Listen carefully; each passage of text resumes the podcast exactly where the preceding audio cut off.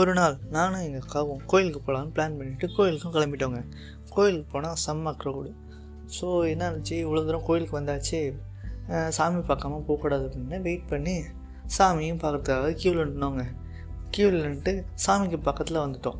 சாமிக்கு பக்கத்தில் வந்துட்டு பூசாரி வந்தாப்புல. பூசாரி வந்து உங்களுக்கு என்ன பண்ணணும் அர்ச்சனை பண்ணணுமா? அப்படின்னு கேட்டாங்க. ஆ ஆமாங்க அர்ச்சனை பண்ணணும். என்ன? சாமி பேருக்கே அர்ச்சனை பண்ணிடுங்க அப்படின்னு சொல்லுங்க. உடனே பூசாரி வந்து சரி ஓகே அப்படின்ட்டு அவரும் போயிட்டார். இருங்க நான் உடனே கேட்டேன்.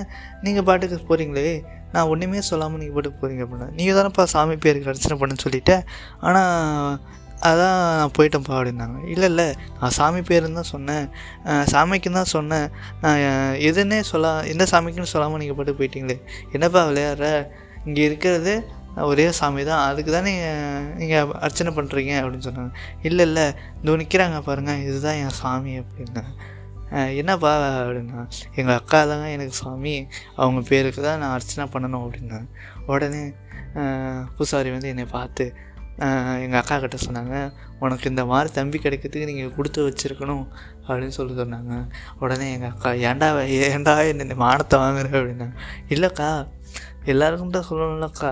நீங்கள் என்ன தான் சாமி இருந்தாலும் எனக்கு நீங்கள் தானேக்கா ஃபஸ்ட்டு சாமி அப்படின்னு சொன்னேன் அப்புறம் அவங்களே சரி அப்படின்னு சொல்லிட்டு அர்ச்சனை பண்ணி அர்ச்சனை பண்ணிட்டு வந்தோம்.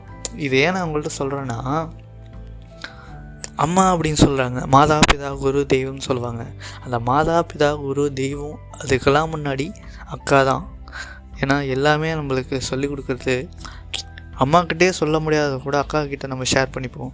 எல்லாமே ஷேர் பண்ணுறப்ப அவங்க என்ன அந்த மாதா அப்படிங்கிறது அம்மா ஸ்தானத்துக்கும் அப்பா வந்துட்டாங்க. அக்கா அப்பாவோட ஸ்தானத்துக்கும் அக்கா தான். அந்த குரு தெய்வங்கிறது நம்மளை டீச் பண்ணுறதும் அக்கா தான்.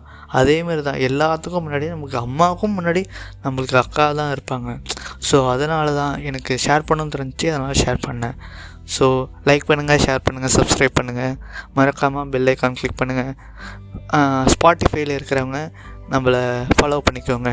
Thanks thank you so much